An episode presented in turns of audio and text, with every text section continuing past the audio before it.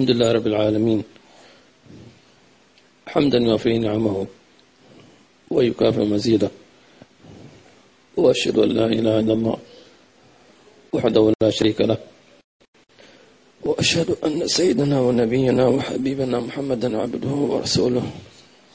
اللهم صل وسلم وبارك وكرم على سيدنا محمد النبي المجتبى صلى الله عليه وعلى آله وصحبه وسلم تسليما كثيرا.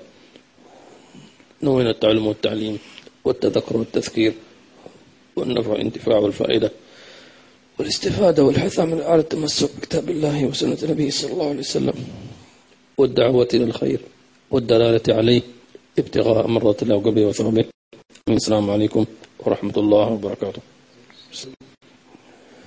فيما يتعلق بالرضا بالقضاء. وطبعا هذا مقام كبير جدا أن يصل العبد إلى أن يرضى بقضاء الله. ف فلا بد من الرضا بالقضاء الصبر في بداية الأمر. ثم أنه مفتاح ذلك مفتاح الرضا بقضاء الله. حسن الظن بالله عز وجل. يعني هذا باختصار شديد.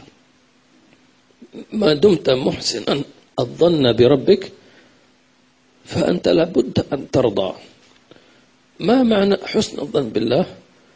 أي أنك تعتقد أن الله سيتعامل معك بصفات الجمال أو أن يتعامل معك بصفاته وأسمائه الحسنى. يعني يعاملك بكرمه يعاملك بإحسانه يعاملك بلطفه. هذا هو حسن الظن. ولذلك النبي صلى الله عليه وسلم اختصر لنا الطريق. اختصار شديد. وهو طيب الترجمة الله عليه وسلم أعطانا يعني طريقا مختصرا. آه ما هي أعظم مصيبة تصيب الإنسان بشكل عام في عالم الدنيا؟ الموت. تمام؟ الموت أعظم مصيبة وكل يعني أتكلم على على مستوى البشر مسلم أو كافر. فالبشر البشرية بشكل عام تكره الموت هذا شيء طبيعي. فالموت مزعج. الموت قاطع. الموت هادم للذات كما قال النبي صلى الله عليه وسلم. طيب ومع ذلك كون أنك تكره الموت مع أنك تعلم أنك ستموت ستموت. هو أن الله قدر هذا الموت على كل كائن على كل كائن حي.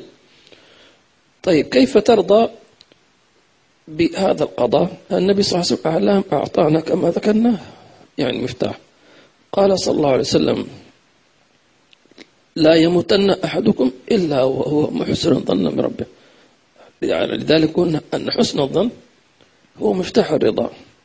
لا يموتن أحدكم أو لا يموتن أحدكم إلا وهو محسن ظن بربه لأن ساعة الموت المفرط سيكره الموت. العاصي سيكون يقول خلاص أنا أنا أنا يعني عصيت وأكيد أنا يا والعياذ بالله كذا. كلهم يخافون. طيب ما هو الحل؟ إذا أردت أن تفتش عن حسناتك ما في حسنات يا الله أعلم. فما ما لك باب إلا حسن الظن بالله عز وجل. فإذا أنت عند الموت قد رضيت بما قدر الله لك فما دون الموت أهون.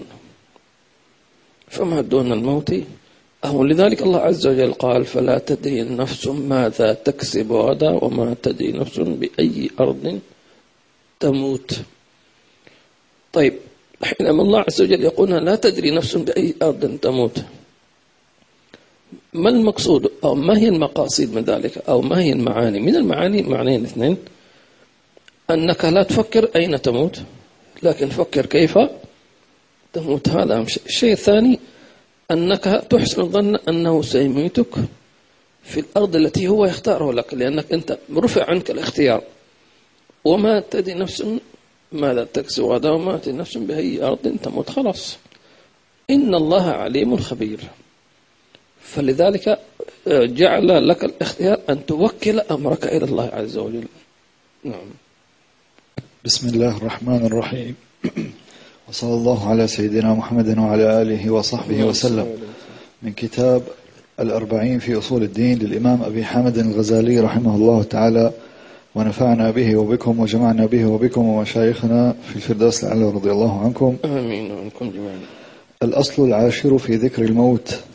اعلم أن المقامات التسعة التي التي ذكرناها ليست هي على رتبة واحدة بل بعضها مقصودة لذاتها كالمحبة والرضا فإنهما أعلى المقامات وبعضها مطلوبة لغيرها كالتوبة والزهد والخوف والصبر.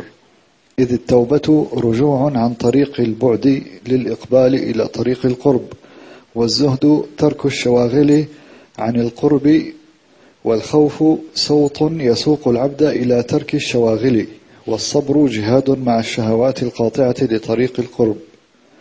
وكل ذلك غير مطلوب لذاته بل المطلوب القرب وذلك بالمعرفة والمحبة فإنها مطلوبة لذاتها لا لغيرها.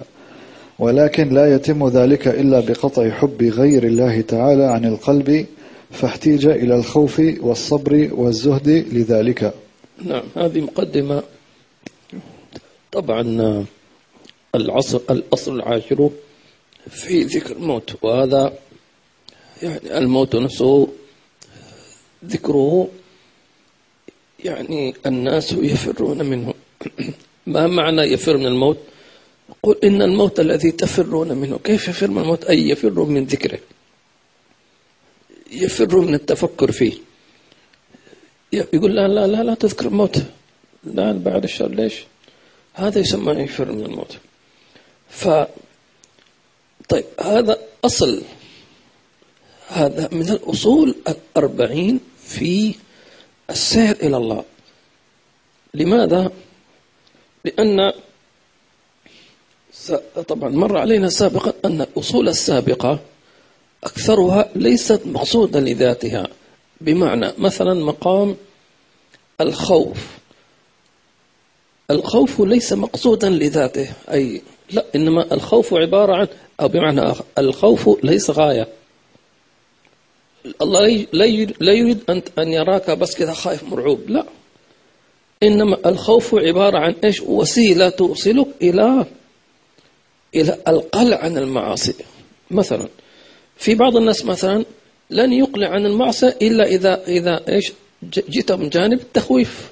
فصار التخويف ليس مقصودا لذاته أنا ما أريدك أن تخاف أنا أريدك أن تخاف من أجل أن أن تقابل الله وهو راض عنك. فالخوف سبيله أن يقطع عنك الذنب حتى تكون عند الله مقربا. تمام؟ وفي ناس الخوف لا يحتاجون إليه يحتاج إلى شيء من الترغيب. ليس الترهيب. الترغيب التشجيع التشويق التحبيب وصف الجنة وصف المغفرة. شيء من هذا؟ خلاص. ما يحتاج إلى تهديد بالعصا إذا أنت ما صليت ستعاقب أنت إذا. لا إذا صليت سترفع درجاتك. إذا صليت سيغفر الله ذنبك. تمام؟ فهذه فليس الرجاء مقصودا لذاته. تمام؟ فلذلك المقامات كلها أكثرها ليست مقصودة لذاتها وإنما هي وسائل إلا مع مقام المحبة والرضا. طيب. أن تكون خائفا وأن تكون متوكلا وأن تكون صابرا هذه عبارة عن مقامات. هذه المقامات تحتاج إلى من يدعمها. تمام؟ كل إيش هو؟ ذكر الموت. فلذلك هذا أصل الأصول. فلذلك النبي لما قال أن أوصانا بذكر الموت لأجل من أجل هذا أن يدفعك إلى ارتقاء هذه المقامات. سيف وصل الإمام غزالي إن شاء الله.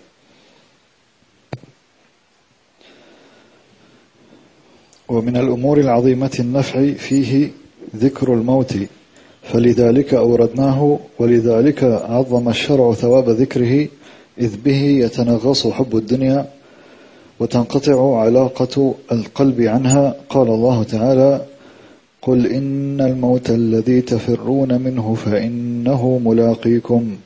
وقال النبي صلى الله عليه وسلم. أكثروا من ذكر هادم, هادم, هادم اللذات. وقال عليه السلام من كره لقاء الله كره الله لقاءه. وقالت عائشة رضي الله عنها يا رسول الله هل يحشر مع الشهداء أحد؟ قال نعم من يذكر الموت في اليوم والليلة عشرين مرة. نعم. يقول الإمام الغزالي رحمه الله تعالى ومن الأمور العظيمة النفع فيه ذكر الموت. الأمور العظيمة النفع. عظيمة النفع بالنسبة لعامة المسلم ولخصوص المسلم السائر إلى الله عز وجل. ثم يقول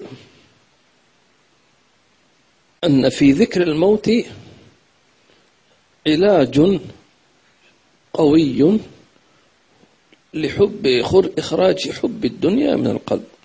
فلأن حب الدنيا رأس كل خطيئة. ما من ذنب إلا وسببه حب الدنيا. أكيد يعني ما في شيء يعني أو من أسبابه. فإن لم يكن سببا رئيسيا فإن فإنه فيه سبب آخر. ما يمكن أن أن يقع الإنسان إلا لشيء من أسباب الدنيا. طيب ما هو الحل؟ الحل أنك تنغص حب الدنيا بالموت.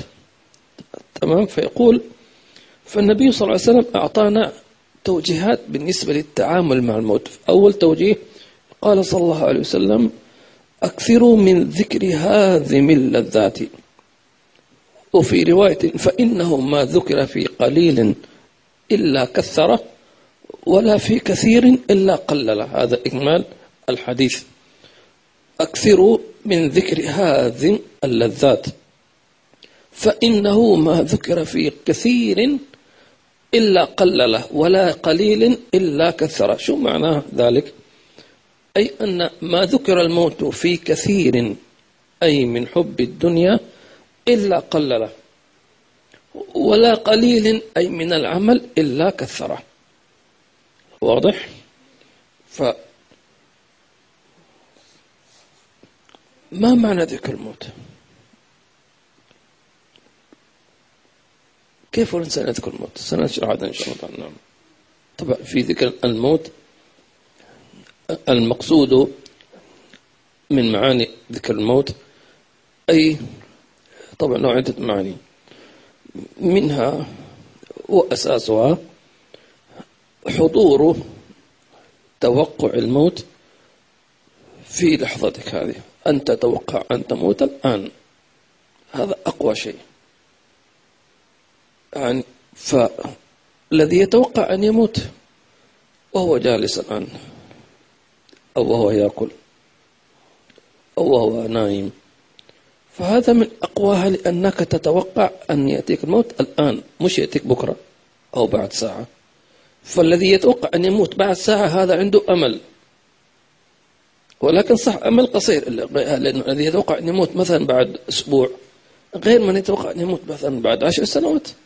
فهذاك عنده أمل طويل ما شاء الله. وهذا لكن كلاهما مشتركان في إبعاد الموت شوي. توقع لذلك النبي صلى الله عليه وسلم تكلم عن الموت وقال أنه أقرب غائب ينتظر. شوف كلمة أقرب غائب ينتظر. أقرب غائب ينتظر هذا كلام شديد جدا. لأنه ما هو الغائب الذي تنتظره؟ طيب لو أنا سألت أي واحد إنسان ما هو أقرب غائب تنتظره؟ نفسك. لأنك تنتظر أن أنت أنت الآن أخذت شهيق تمام؟ ثم زفير ثم تنتظر الشهيق الثاني تمام؟ هذا أقرب شيء إليك الموت أقرب من هذا. لذلك النبي صلى الله عليه وسلم حينما تناول تمرة فقال لا أدري هل هل هل هل يعني أن يمد في عمري فأضعها في فمي أم أم أم, أم يحال بيني وبينها شوف بس مجرد إيش؟ أن تأخذ التمرة فتضعها في فيك. يعني هذه الفترة الزمنية يعني ما يمكن أحد منا أنه يعني يحدث شيء هنا النبي قال ممكن أنا أموت يعني في هذه اللحظة. لأن إذا كانت التمرة هذه مش مكتوبة لي حتى لو أخذتها بيدك ورفعتها إلى فيك فحال بينك وبين الموت. ممكن في النبي صلى الله عليه وسلم قد أخبر أنه أنه آه، إذا رفعت اللقمة إلى في فلا أدري هل يحال بيني وبينها. النبي يخبرنا هذا لكي يعطينا أنه هو يفكر أنه هو كذلك يموت في اللقمة هذه. إلى هذا الحد أنه يصل تفكير النبي صلى الله عليه وسلم. مع أن النبي صلى الله عليه وسلم ما كان ما كان يذكر الموت الموت الموت الموت. لنعلم أن ذكر الموت هو حضوره في قلبك وأن تتوقعه في أي لحظة. فمتى ما وجد هذا فقد أنت الآن متذكر الموت. والناس متفاوتون. فمنهم من من من يخطر على بالي أن يموت. لحظة ثم إذا خلاص ينسى. ومنهم من يستمر معه. يستمر ومنهم من يأتيه. بعض الناس يأتيه حتى إلى درجة الوسواس. خلاص يقول أنا حموت حموت حموت. نقول لا هذا الشيطان استغل هذه الفرصة. فالشيطان أحيانا يدخل من هنا أو من هنا. بحيث أن يجعل إنسان يائس في حياته ويكره الموت لأنه إذا كان آه، وصل درجة الوسواس القهري الموت الموت خلاص يقول ليش الله خلقني؟ وبدأ يدخل في موضوع آخر اعتراض على الله. والشيطان هو الذي استغل هذا. فالله يوفقنا وإياكم لما يحب. الله آمين. إذا عرف ما معنى ذكر الموت؟ أي حضوره. في قلبك وتوقعك أن تموت في أي لحظة وهذا جميل جدا. وهذا يمكن له له يعني أسبابه. سنذكرها إن شاء الله تعالى. ولا والمتوسط طبعا أغلب الناس لا يعني ما يكون عنده هذا الشيء. أنه يتوقع أن يموت. أن, أن, أن يكون هذا حاضرا هو صح. كل إنسان يتوقع حيث التوقع لكن أن يكون هذا التوقع فعلا موجود في قلبك جدي هذا قليل من الناس من يكون ذلك عنده. وسنذكر أسباب ما يعينك على تذكر الموت. آه النبي صلى الله عليه وسلم أن قال أكثروا. طبعا الإكثار يعني يعتبر آه أن تتوقع أن تموت في أي ساعة تمر عليك أن تتوقع أن تموت فيها. كل عندك 24 ساعة. وهذا قد يكون يعني نادر جدا أن يكون هذا عند الناس. لكن المتوسط الحال الوسط أن أنت أن تتوقع أن تموت إما في الليل أو في النهار كما جاء في حديث عن النبي صلى الله عليه وسلم إذا أصبحت ها فلا تنتظر المساء معناته ممكن تموت خلاص. وإذا أمسيت فلا تنتظر الصباح. يعني هذا حل وسط إذا أنت في الصباح لا يعني لا تتوقع أنك, أو أنك ممكن تموت في في يومك هذا. وإذا أمسيت فلا تنتظر الصباح. فهذا حال الوسط. نعم. ولكن في زمننا هذا يعني لو واحد يعني لو أنه يتوقع أنه يموت لو تذكر الموت في يومه كلنا ولو مرة واحدة خير وبركة. في يومه يعني لو مر عليك 24 ساعة فقد خطر على بالك. الموت يعني أنك أنت ممكن تموت. في الزمن هذا خير لكثرة المغريات أصلا. يعني آه، آه، القرون السابقة ما أقول قرون سابقة يعني قبل خمسين سنة حتى. يعني ما في عندهم ربع المغريات عندنا الآن. كل شيء يدعوك للدنيا. شيء رهيب جدا شيء. يعني من حيث إذا خرجت إلى الشوارع إلى الأسواق إلى البنايات إلى إلى. أو حتى عن طريق الجوالات يعني كل شيء يعني شيء مغري كل شيء جديد كل شيء. ففي الزمن هذا يعني بل حتى لو قلنا لو توقعت أنك تموت في الأسبوع جاء أنك تموت يعني ولا مرة في الأسبوع هذا خير وبركة أيضا لكثرة كما ذكرنا المغريات. أما السابقون فما في مغريات. إذا غربت عليهم الشمس خلاص ليل ما تشوف شيء. تمام؟ ما لا ترى شيء. وظلمة الليل تشبه ظلمة القبر. فما في مغريات. وإذا طلعت الشمس ماذا يرون ما في شيء. لا شيء بنايات ولا سيارات ولا أسواق ولا شيء. ما في. بيوت من طين وشوارع من طين. ما في شيء ثاني.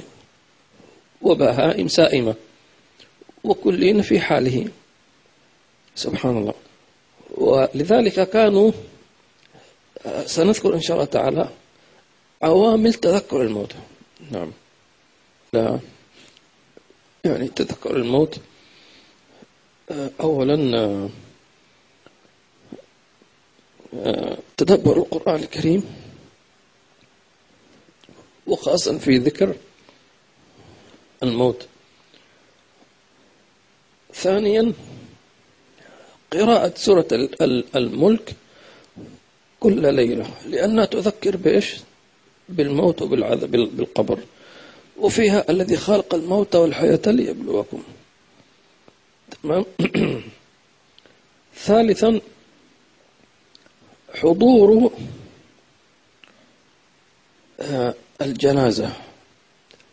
لذلك هي سنة أن تصلي على الميت وتحضر جنازته لعدة أسباب. ومنها أنك ترى الموت الحقيقي هذا فلان كان بالأمس يتكلم معك ويضحك ويمشي الآن نشوف كيف. تمام؟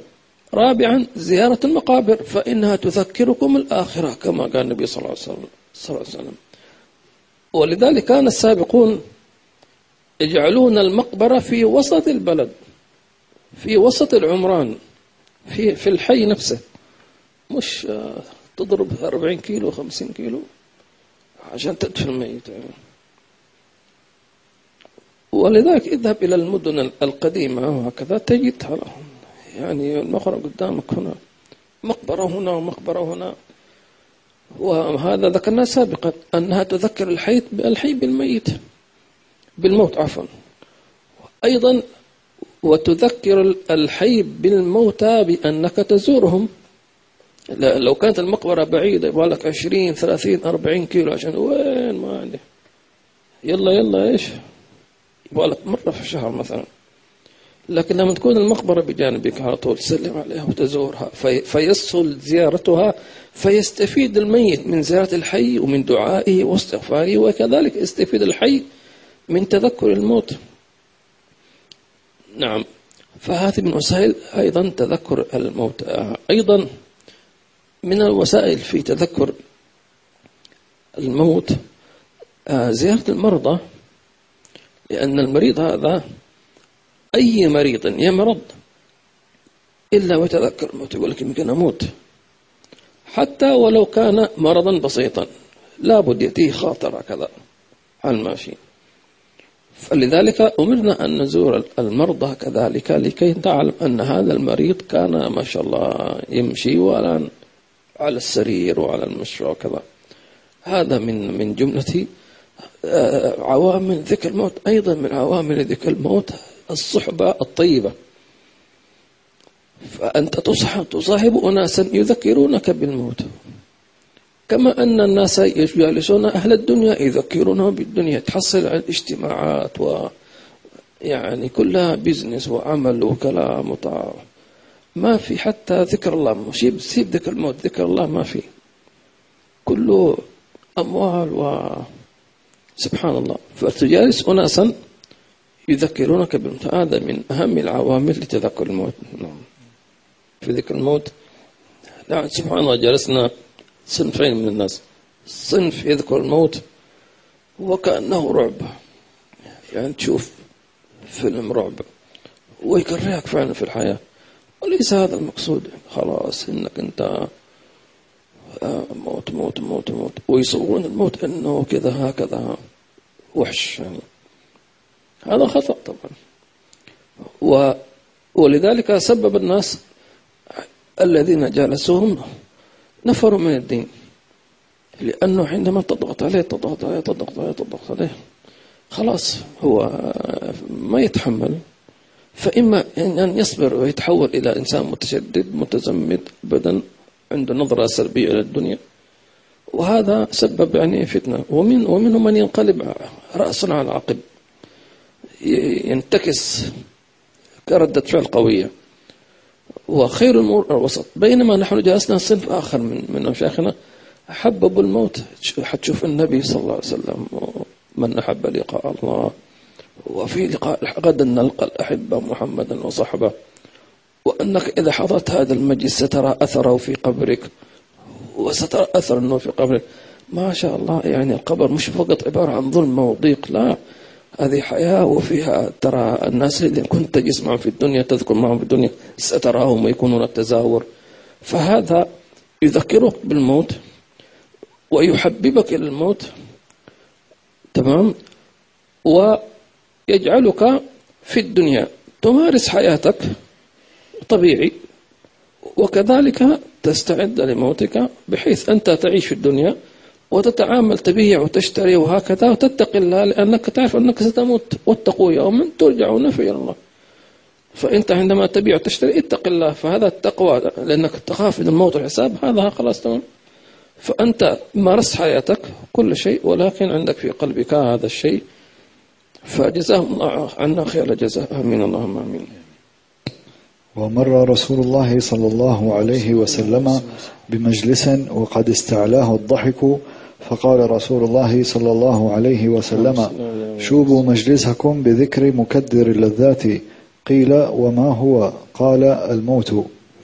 وقال رسول الله صلى الله عليه وسلم لو تعلم البهائم من الموت ما يعلم ابن آدم لما أكلتم منها سمينا. وقال صلى الله عليه وسلم كفى بالموت واعظا. وقال صلى الله عليه وسلم تركت, تركت فيكم واعظين صامتا وناطقا فالصامت الموت والناطق القرآن. وذكر رجل عنده صلى الله عليه وسلم وأحسن الثناء عليه فقال كيف كان ذكر صاحبكم للموت؟ قالوا ما كنا نكاد نسمعه يذكر الموت. قال فإن صاحبكم ليس هنالك. وقال رجل من الأنصار يا رسول الله من أكيس الناس وأكرم الناس؟ فقال أكثرهم للموت ذكرا وأشدهم له استعدادا. أولئك هم الأكياس ذهبوا بشرف الدنيا وكرامة الآخرة. اللهم اجعلنا من المخاصم في خير وعافية إذا خلاصة هذا الفصل أنه في ذكر الموت يعني شحنة للاستعداد للعمل الصالح. فذكر الموت المطلوب أو المستحسن أنك لا تكرهه بل تحبه وتهابه طبعا الموت. له هيبة لا شك في ذلك.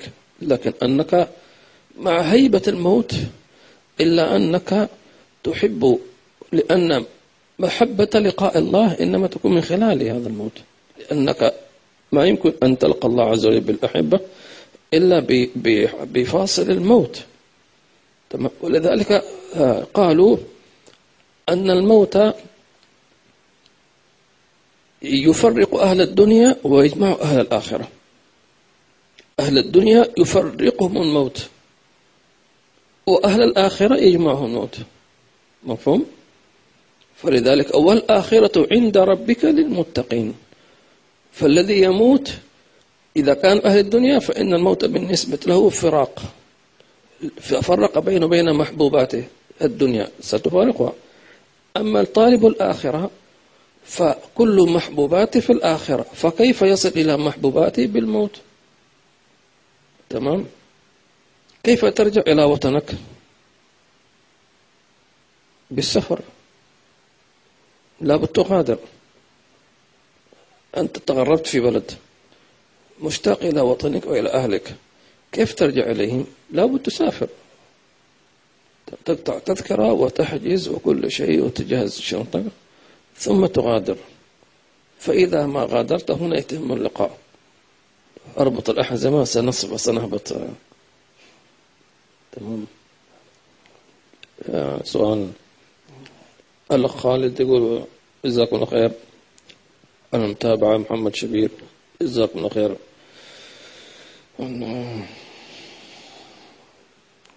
جزاكم الله خير الشيخ محمد عند بول براذرز محمد شبير.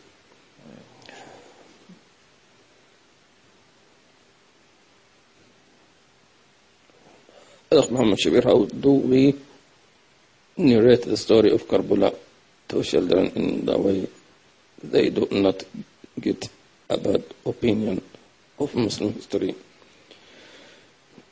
أرض, أرض, أرض كرب وبلاء أول شيء آه آه من السنة ذكر الموت لك أنت أنت تموت. ما تذكر أناس أموات لإثارة الفتن. تمام؟ الشيء الثاني أن النبي صلى الله عليه وسلم كان يعلم بمقتل سيدنا الحسين. وأخبر بذلك. واضح؟ موجود في الحديث. فقط. ولم يقل آه، اذكروا هذا الشيء. ولم يقل لأمي بنت سيد فاطمة الزهراء. لم يقل لها. وإنما قال ذلك سيدنا جبريل عليه السلام. ولم ينشر ذلك. فلذلك فمنهي أن نتذكر آه، أو نعيد تجدد الأحزان. هذا منهي عنه. إنما نذكر تجدد الأفراح. هذا واحد. شيء ثاني أن في ذكر سيدنا الحسين واستشهاده ما الذي سيؤدي ذلك؟ سيؤدي ذلك إلى حصول فتنة. وهذه الفتنة ستؤدي إلى تمزق الأمة واعتقادات اعتقادات فاسدة ومذاهب فاسدة. والعياذ بالله تبارك وتعالى. ثم ورأينا ذلك في الناس الذين ذكروا استشهاد سيدنا الحسين ثم تطاولوا عن القتلة. ثم بعد يتدرجون يتدرجون يتدرجون حتى وصل إلى الصحابة ظلما والعياذ بالله تبارك وتعالى. فإذا هذه وسائل شيطانية إبليسية فالشيطان يظهر بمظهر أنه هذا ما في شيء هذا سبت النبي صلى الله عليه وسلم هذا بضعة النبي وحسين من حسين وآل بيت النبي صلى الله عليه وسلم. فهذا.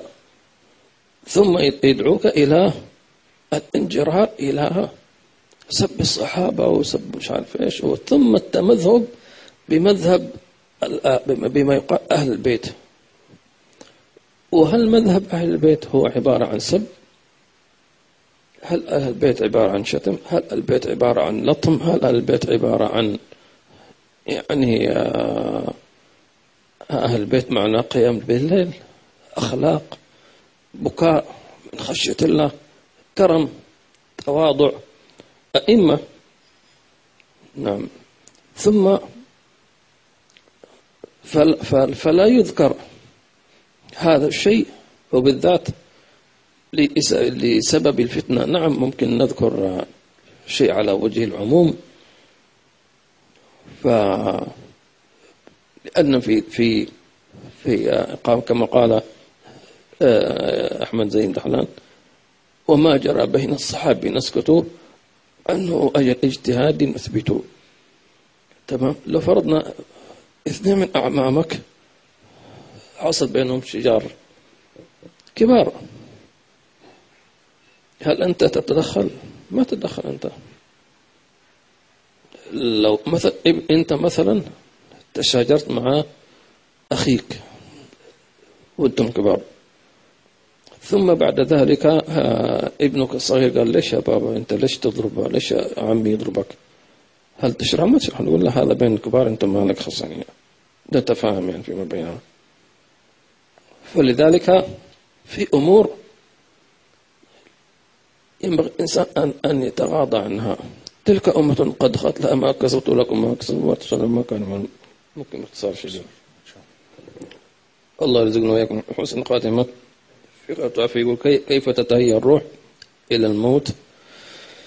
هو الذي نرجو إفادة بأسباب تقويض إيمان وتحقق. أرجو تأجل السؤال الدروس القادمة. الدروس القادمة لسه نحن في بداية هذا فصل الموت. فإن شاء الله الدرس القادم أو اللي بعد يكون في تفصيل. فأرجو أن أن تذكرنا بهذا السؤال في الدروس القادمة إن شاء الله. جزاكم الله خير. الله كيف وعليكم السلام كيف على الإنسان أن يرتب برنامج حياته؟ لو جعل في باله واستحضر وفاته أنه تكون صباحا أو مساء. يعني كأنه يتوقع خلال 12 ساعة حيموت. ما هي الأولويات التي عليه استحضار خلال هذا التوقع؟ نعم. آه مقصود التوقع أنه شيء واحد بس تستحضاره يعني عيش حياتك أنت. ما ما حد قال شيء. عيش حياتك. لكن كيف ما هي الأولويات التي يستحضرها الإنسان إذا يعلم أنه ممكن سيموت خلال الصباح والمساء؟ هي التقوى. بس. قال صلى الله عليه وسلم اتق الله حيثما كنت. فمقصوده من توقع الموت أن أتق الله. شو أتق الله؟ أتق الله في المكان الذي أنا فيه. أنا كنت في البيت كنت في السوق في العمل كنت في الحديقة كنت على أي مكان. ما دمت أنا متق الله. جاءني الموت وأنا متق الله خلاص. لذلك لا لا عبرة بالمكان. ما تدرس بأي أي أرض تموت. وعلى فكرة موت الإنسان في المكان لا يدل على يعني على خير أو شر. ليس شرطا. يعني ممكن واحد يقول واحد لو مات في الحرم ممكن ممكن يموت في الحرم وهو إيش؟ مثلا منافق. تمام؟ إذا كان هذاك الرجل قتل في في في الجهاد مع النبي صلى الله عليه وسلم قالوا هنيئا له الشهادة. قال لا يدريكم. ما يدريكم. إنما إنما هو قتل نفسه. ممكن واحد يكون جاهد في سبيل لأجل غنيمة. أو ليقال شجاع. فالمكان لا عبرة به. ممكن واحد يموت مثلا لا قدر الله في مكان مثلا نقول يعني مكان سيء مثلا. حسب نيتك أنت. ممكن واحد يموت أمام الكعبة لكن نيته إيش؟ أن يسرق مثلا. نقول حسن خاتمة ما. أو واحد مات حتى ولو في خمارة والعياذ بالله عز وجل. فمجرد أن يموت في المكان ليس دلالة لا على حسن ولا على سيء. إنما الحكم الفيصل لذلك إيش؟ القلب. ممكن هو هو يكون دخل خمارة للدعوة الله مثلا. أو دخل هذا خمارة ما يعرف أنه خمارة ممكن سبحان الله جاهل. ظنه محل أو كذا ما سبحان الله. لا يدري. تمام؟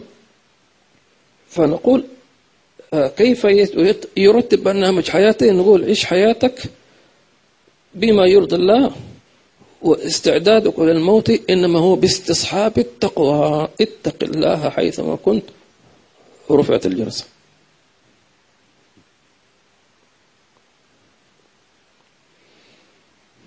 لذلك الله دائما لما اليوم الآخر يقول واتقوا يوما واتقوا يوما واتقوا يوما. خلاص. ما كيف نتقى خلاص خاف الله. مثلا أنت في البيت مع زوجتك. ممكن تموت أنت مع زوجك فاتق الله في معاملتها لك. أنت مع أولادك. عاملهم بما يرضي الله عز وجل. فإذا استحضرت التقوى خلاص. حتى لو مت أنت أنت متقين. ذهبت إلى السوق. اتق الله في المكان الذي أنت فيه. لا تغش ولا تخدع واحفظ نفسك وبصرك. فإذا جاءك الموت حتى وأنت في في أكبر مول. تمام؟ ما أنت في حسن خاتمة وسيبك من الناس يقول لك هذا والله مات في السوق مسكين حرام سوء خاتمة كيف عرفت سبحان الله شيء شيء عجيب يعني. الناس عجيبين. صح أن نحكم بالظاهر تحكم بالظاهر بما يعينك على حسن الظن مش سوء الظن إذا شفت إنسان مات في مكان ظاهره شيء شر فهنا يأتي حسن الظن. لا يمكن يمكن نيته طيبة. مفهوم؟ فحسن الظن في المكان الذي يثير عندك سوء الظن. أما واحد مات في المسجد أكيد يعني لابد تحسن الظن به ما يحتاج يعني. لكن أن تستصحب الظن في الموطن الذي فيه شبهة. مفهوم؟ هنا يتحسن الظن. طيب.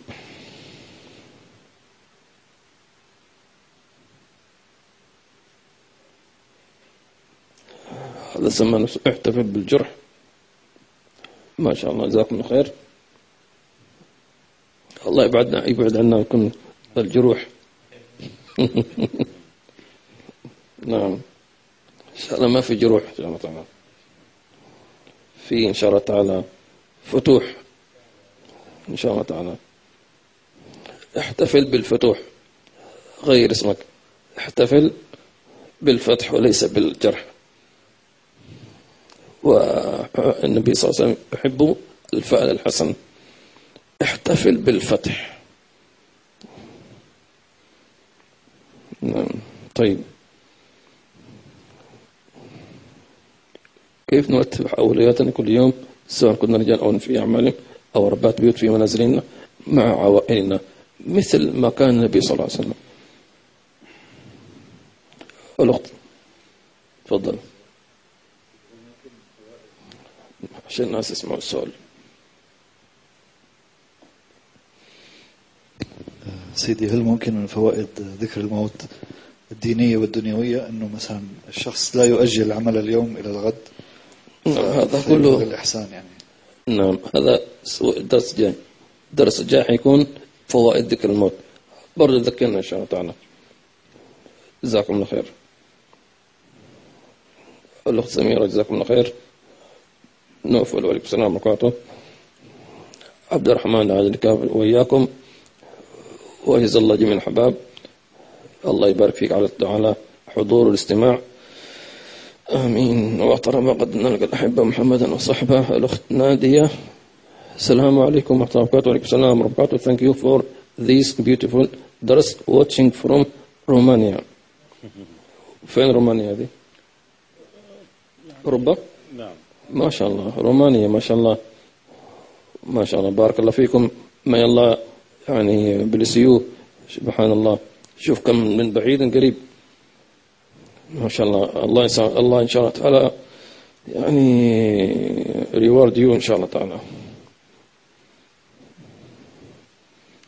الأخت سكينة وعليكم السلام. وبركاته جزاكم الله خير. وجزا الله أحمد. على الترجمة. الأخ خالد نحبكم في الله. وكذلك نحبكم في الله. وربنا نذكر بالإسلام يوم غد يوم عاشوراء. وهو يوم نجى الله فيه الأنبياء على فكرة.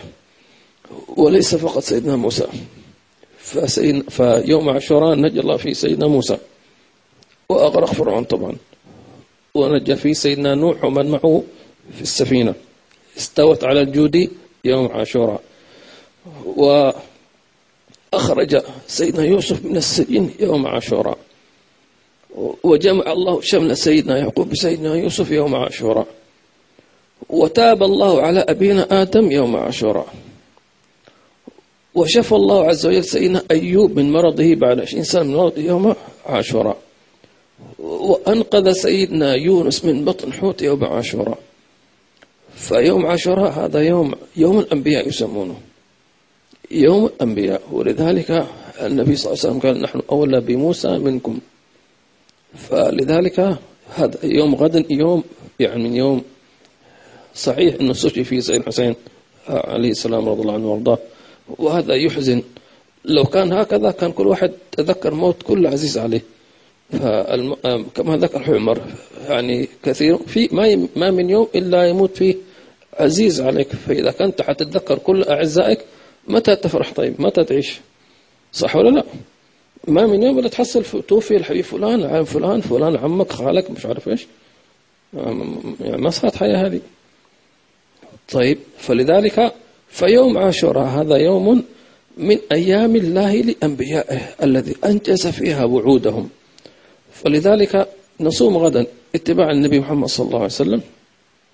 ونرجو أن يكفر الله عنا ذنوب ذنوب سنة ماضية إن شاء الله تعالى بكرم وجوده. الشيء الثاني ندخل في بركات الأنبياء لأن الله اختار هذا اليوم لنجاة سيدنا نوح ولا سيدنا يونس وتاب الله وجمع الله الشمل سيدنا يعقوب بابنه. فإن شاء الله يجمع نسأل الله عز وجل أن يجمع الله شملنا بالنبي محمد صلى الله عليه وسلم. وبمشايخنا الكرام بمن نحب في خير وعافية. وأن يجمع شملنا بالمقامات العالية. تمام؟ يقولون لا يزال شملك متفرقا حتى تجتمع بالنبي محمد صلى الله عليه وسلم. حتى لو كنت مع جميع أحبابك. إذا اجتمعت بكل أحبابك إلا النبي صلى الله عليه وسلم فأنت لم يجتمع شملك. صلى الله عليه وعلى آله وصحبه وسلم والحمد لله رب العالمين. ويستحب يوم عاشوراء طبعا الصيام الصدقة صلة الرحم تقديم الأظافر. زيارة عالم مسح رأس اليتيم. أي عمل صالح يعني يستحب غدا إن شاء الله تعالى والحمد لله رب العالمين. والمرأة التي لا تستطيع أن تصوم أو الشخص الذي لا يستطيع أن يصوم لمرض أو كبر سن فليطعم صائما أو أو يطعم إنسانا. فمن لم يصم فليطعم غيره. وحياكم الله. السلام عليكم ورحمة الله وبركاته. الله يتقبل منا منكم. ظاهرة بحسن مع الضابات وإلى حضرة النبي. جزاكم